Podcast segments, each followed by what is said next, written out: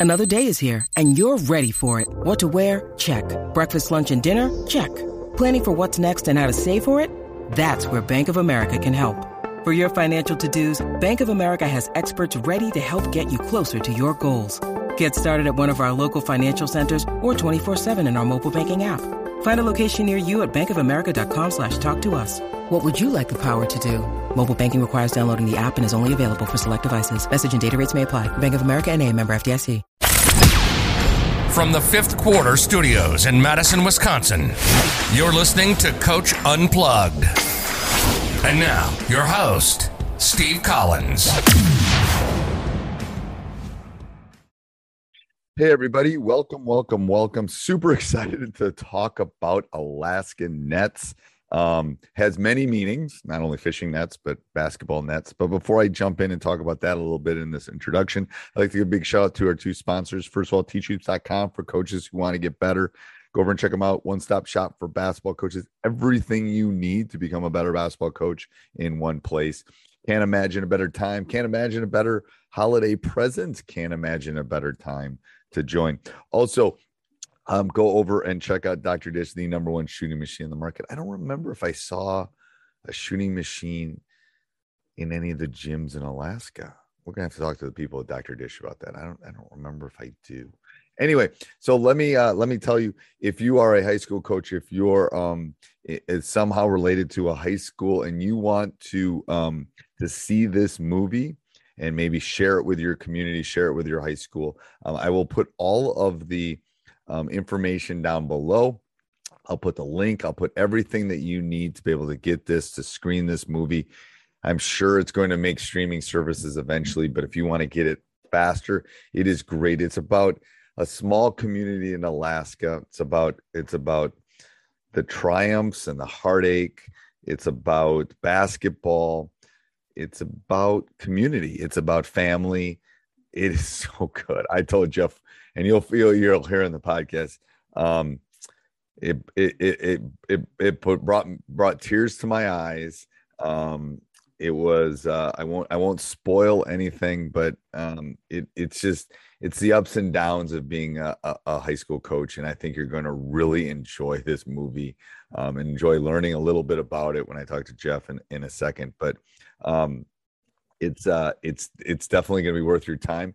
I watched it the day before I did the interview with him, and it was it was a it was a 6 a.m. shoot around in the morning, school all day, practice after school. By the time I got sitting down to watch it, it was probably 8:30 at night, and it kept me engaged the entire time. Um, I'm excited. Um, I'm excited to share it. It's it's won some awards. Won uh, Santa Barbara film like the the the the um the the the watcher's choice or chooser's choice. I don't I don't know much about film festival, but anyway, won the won the top award in Santa, the Santa Barbara Film Festival.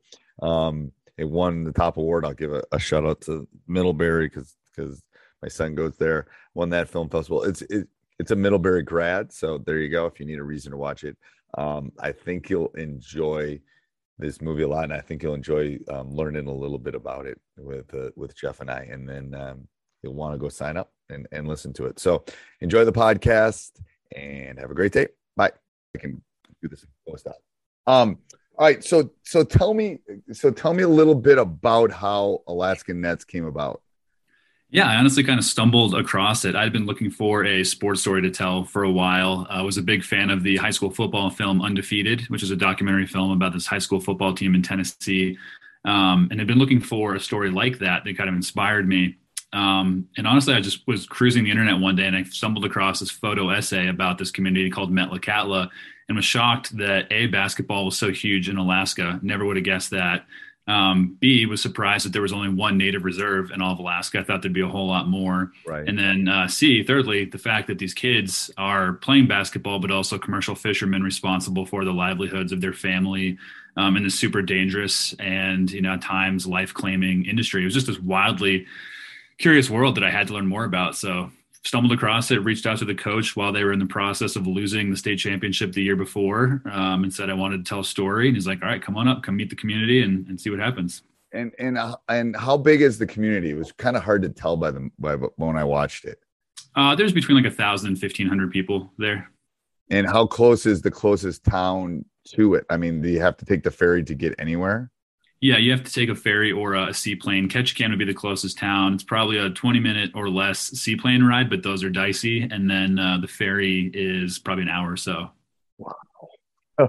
Um, so I, I, was just telling him before I, I was telling Jeff before I jumped on, I, would watched it last night. I, you know, one of the quotes that hit me, and I was telling him, I'm, I'm not going to spoil it for the people that are going to listen because I'm going to, I'm going to put this both. I, I, have two podcasts. I'm going to put it on Coach Unplugged and High School Hoops because I think there's a lot of high school coaches that will appreciate this.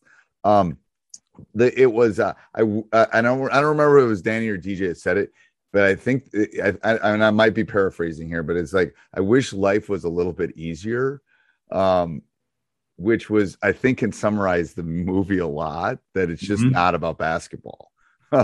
oh, it's about way more than basketball. And I think if if you're watching this, you probably realize like yes, it's a sports movie, but it's also not a sports movie at the same time. It's about life. It's about hardship and just finding something that helps you, helps your community go forward. And for many people, it is sports, but it's definitely deeper than that.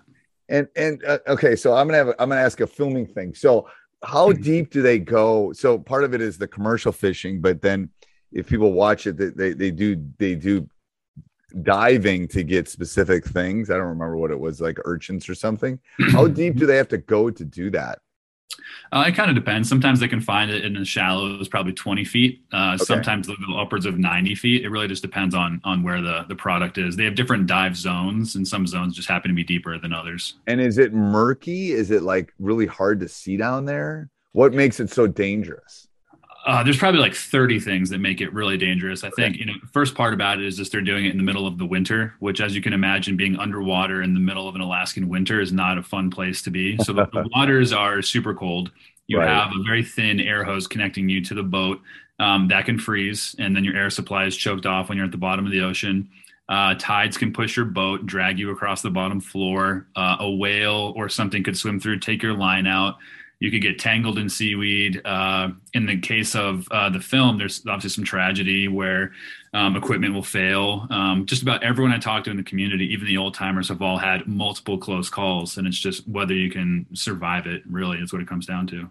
Yeah, and and so give people a little premise of the of the background. I think I think it makes it unique that the the the quote unquote two lead characters are related. I think that's unique too. Yeah, it's, it's definitely unique, but it's also you know fairly common in this community because the community is one giant family. Like no one ever leaves the community. It's generation after generation just stays in Metlakatla. Occasionally new people come in, but honestly, not really. Um, so the two core characters are Danny and DJ. Uh, kind of a Batman and Robin dynamic where Danny's the older cousin, uh, DJ's the younger cousin, separated by a year. And DJ absolutely, positively hates living in the shadow of Danny. Um, but that's just where he is. Danny's a better fisherman. Danny's a better basketball player. The girls want Danny more than they want DJ. It's just, it's kind of what it is. And the story really is their relationship, which is, is you know, thick as thieves, tighter than pretty much any relationship I've ever seen before, but also super volatile. So they have a lot of, you know, dark family history and pain and suffering that they're trying to overcome while getting along on the basketball court to kind of bring hope back to this community that's been pretty devastated both in recent history and in, in the course of the film. And, yeah. And I think, I think what, I think what, tugs at you a little bit too is that it's almost deeper than a i mean i have i have an older brother. It's almost deeper than a brother relationship in some respects. Um at least it comes across that way in the in the film. Um, yeah i mean they are like truly related and they kind of are brothers in the sense that like one mom married the other dad dad married the other mom. So they really are super connected and they, and they do everything. They hunt they fish they play basketball they literally do everything together um, so how many were I? So this is again, I'm at I, I coach in a really big, basically urban school in Wisconsin. And so I'm watching the basketball as basketball. So this would be obviously the smallest division. I think there were 70 some kids in the school. Yeah. Um, how many kids were on the team and how many kids actually played? That was kind of hard from a basketball standpoint to tell. Yeah, it's funny. So 72 kids in the high school. Of those, probably 25 or so are involved in basketball. Okay. And on the varsity team, uh, they were they were kind of decent at the at the like freshman level too. So in kind of clean up cleanups, the freshmen would play. I'd say maybe like nine kids would maybe play. Okay. Um, in meaningful games, six maybe seven. Okay, that, that that's that's what I could kind of tell. It's like ooh, it, it looked like some yeah. From a basketball standpoint, I was I was watching some of the basketball. I think, and I and I've done in my podcast, I've I've um I've interviewed uh, officials and other coaches in some bigger towns, and I, I referred to. I was trying to explain it to my classes today. I said it's kind of like planes, trains, and automobiles to get to your game. Oh, yeah. But it's but it's ferries and it's all this, it's snowmobiles, it's whatever you can do. Um, I found, and they couldn't believe when I was explaining to them that that that that you stay overnight and then you have to sleep on air mattresses and I mean, what's the the distances they must put on is crazy to play basketball. it really is crazy. And even if it's ge- like uh, you know geographically close it's still impossible to get to. There's there's just no great transportation. And again you're doing it in the middle of the winter when you know everything is messed up in terms of travel logistics. So i mean it's it's thousands of miles before the season is over. And it's it's every travel method you can imagine. And yeah you're sleeping on floors. And i've i was it was a rude awakening for me having never experienced that now trying to film in that environment rolling around with these kids. But it's just it's so second nature to them. It's not even that big of a deal Right. It's it's just what they have to do. They just don't they don't know any difference. So this was so we're, we're, we're doing this so th- this will go up probably in the next week i'm going to try to get it up so people can watch the film but um, this is going up at the end of 2021 however the the film was is almost three years old mm-hmm. um, yeah this uh, lovely thing called covid uh, kind of showed up and the uh, the entertainment world kind of came to a grinding halt so we actually we finished editing the film uh, probably a year and a half ago, maybe a little bit more. Okay. Um, okay. But again, we were finishing as COVID was kind of starting up, and then film festivals were canceled, uh, distributors were going out of business, not buying, theaters were closed. Um, even your traditional ones like ESPN, Fox Sports, all you know, HBO were no longer acquiring content because budgets were being slashed, people were being laid off. So just honestly a, a, brutal time to finish a film. So it was just a waiting game. I know you might not want to be on Netflix. It's a perfect Netflix film. I'm telling you right now. It's anyways from netflix is listening. It's a perfect it's it's uh, anyway it kept my i mean i i'd worked all day. I started watching like 8 30 at night and it kept me it kept me engaged the whole i mean again uh, very good. It was unbelievably good. Um the um so you, you've won some awards. I'm gonna i'm gonna give a shout out to the middlebury one because my son goes to middlebury so most people don't know where that is in the middle of vermont. Um but Santa Barbara was a big one. That was recent, huh? Yeah, Santa Barbara was the uh, the world premiere, which was exciting for us.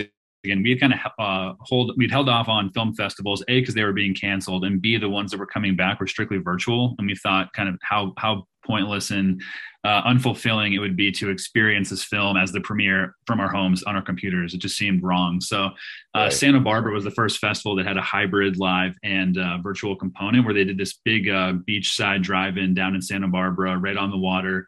Um, and actually, Alaska Airlines was great. They flew the kids from the team down there, and they got to kind of see their story on the big screen with some family members. And I mean, those kids felt like total rock stars, you know, for for a day or two while they were down there. Well, they um, should. They should. Yeah. They should. To be honest with you, I think that's really cool. Yeah.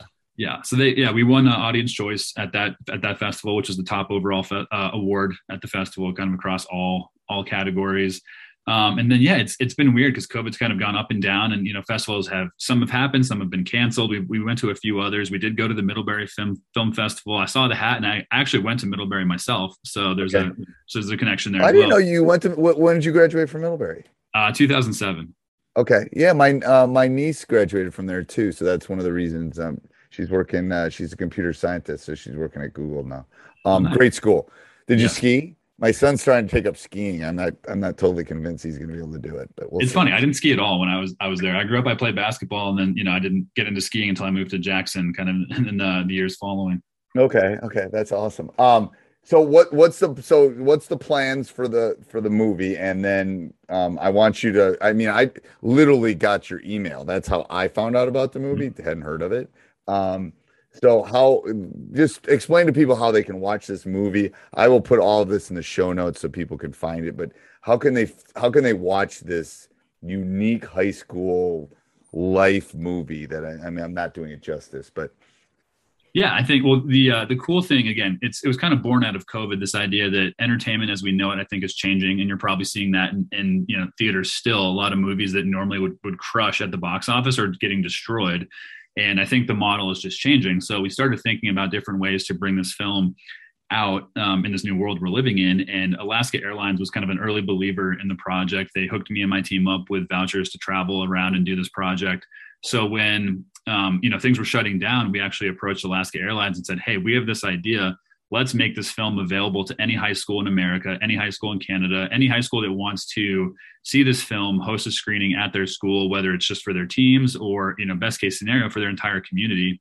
and it's free. The, the, schools can sign up for free. They can invite their, uh, you know, their their kids, their community members, um, and there's really we give schools a ton of latitude. A lot of schools are renting out theaters or you know doing multiple. It's it's really kind of a cool thing. But the goal is for schools to be able to bring their communities together, kind of in this quasi post COVID world, and just you know enjoy the movies, enjoy some some sports, and and have fun together. And if they want, they can turn it into a fundraiser with all money going back to their school programs. So really that's the first thing that's going to happen already we have I think well over 500 schools across the country have already signed up and will be participating this winter. And then in the spring, uh, come April, the film will be out kind of in your traditional, uh, you know, VOD streaming platforms from there. Oh, cool, cool, yeah, yeah. No, I think it's going to be. I think, it, uh, and that will be very unique. And I think I saw that you're doing kind of a raffle for it. We, I almost went, I almost took my team to that tournament. If, if I'm thinking of the Alaskan airline one, mm-hmm. um, it was probably six or seven years ago. It's like, it was between that and Myrtle Beach. We ended up going to Myrtle Beach.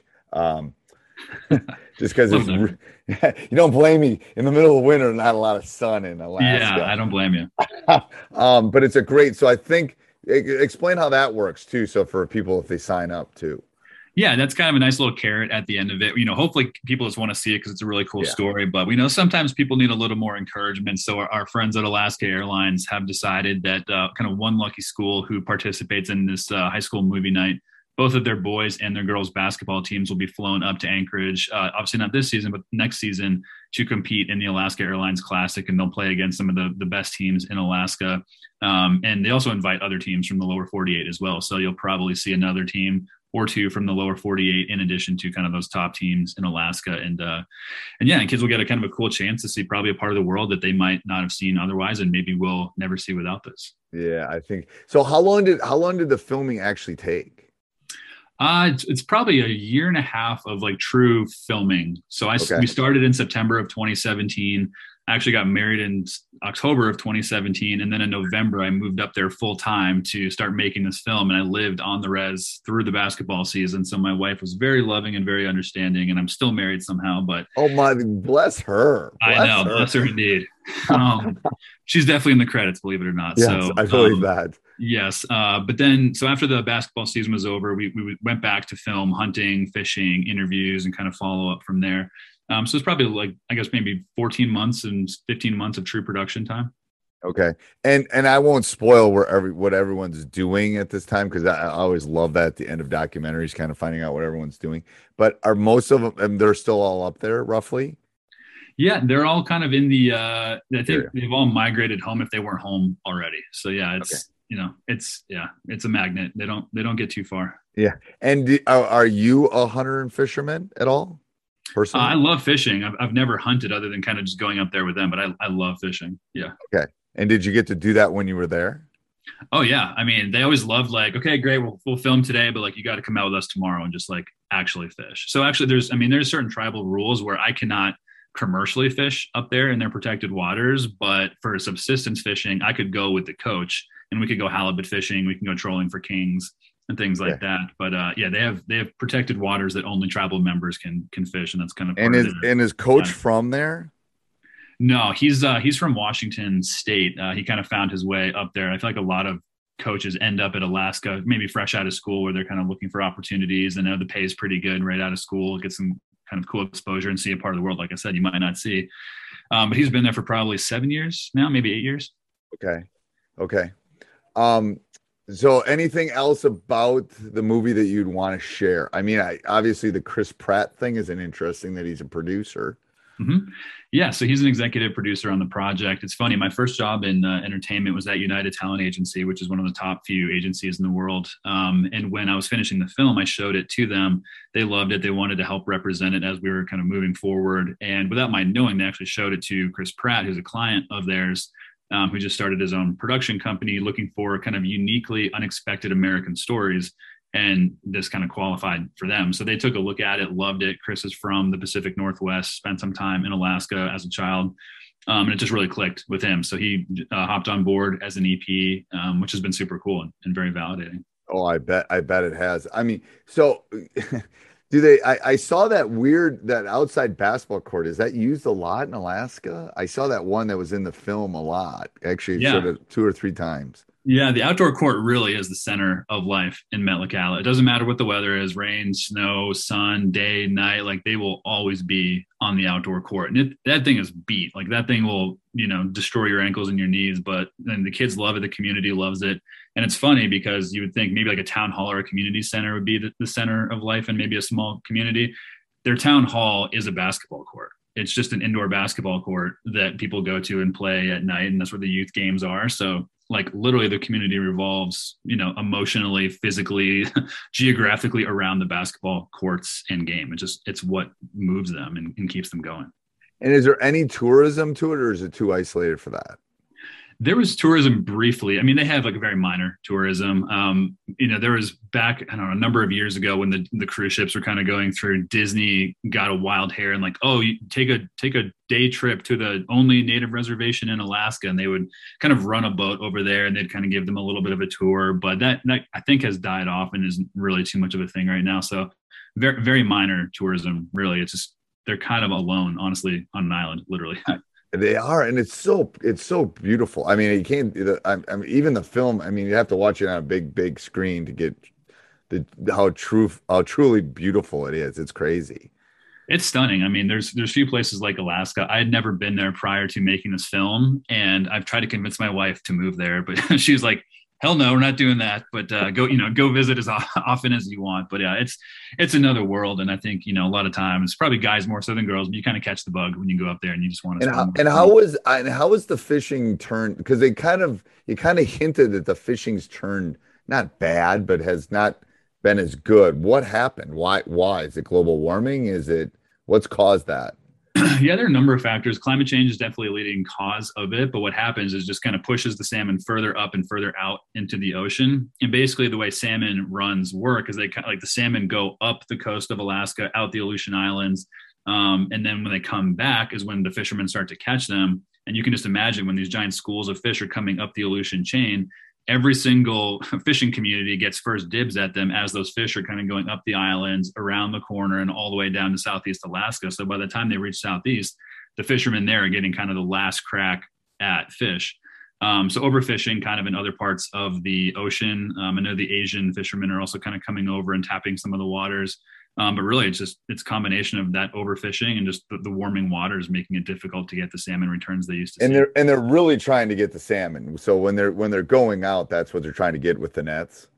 Yep, salmon is the the primary thing. They used to have um, herring, but herring populations have more or less died off where they live, so they can't do that anymore. And ultimately, that's why they commercial dive in the wintertime. That used to not be a thing at all because it's super dangerous. And why would you want to do that? But when all the salmon went away, fishermen who used to make six figures in a few months in the summer were now you know not even able to cover their bills. So they have to find another fishery and diving was pretty much the only option on the island. Interesting. Interesting. Um, do you keep in touch with danny and dj yeah, we text routinely. Um, I've seen them a couple times since, and uh, I think that's a relationship that will last, you know, well, well into the future. Yeah, and and and and I think you portrayed them as high school boys. I think you did. It's like from someone that's taught for thirty years. you know, it's a it's a roller coaster, and you could kind of see it, but but deep down you saw, and this is again someone that watched it yesterday is you could see a you could see a, a, a, both special they're they're high school boys. They're going through the the, the ups and downs and and those tribulations that that they do but you can see the sparkle. You can see that they love their community. They love their family. They love they love playing basketball.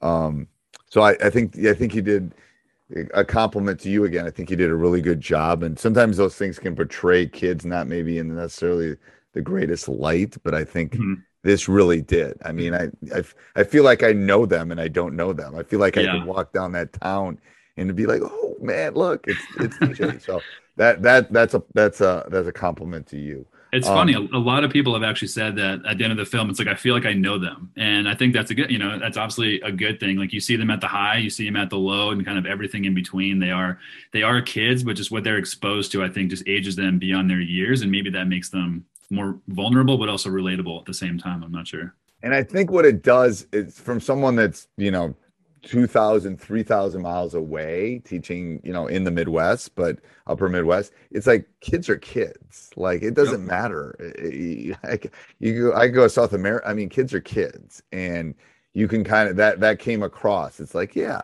as a, as someone that's coached a really long time there's a couple speeches coach gave that i've probably given yeah and definitely the one where he was not doing what he was supposed to do with the English. I have de- I've literally verbatim given that speech. Yep. I mean, so if the high school coaches are listening to this watch, you'll go, well, I gave that. I've given that speech. Like, you you better shape up. You better do what your teacher. I mean, we've all given that speech. So I think that's what, at least as a high school teacher and high school coach, it was like, man, I I can relate to that, and I can relate to that, and I I've been there and I've experienced that. Um, so you did a really good job of kind of catching my day to day life, to be honest with you. So I, I, appreciate that. Nice.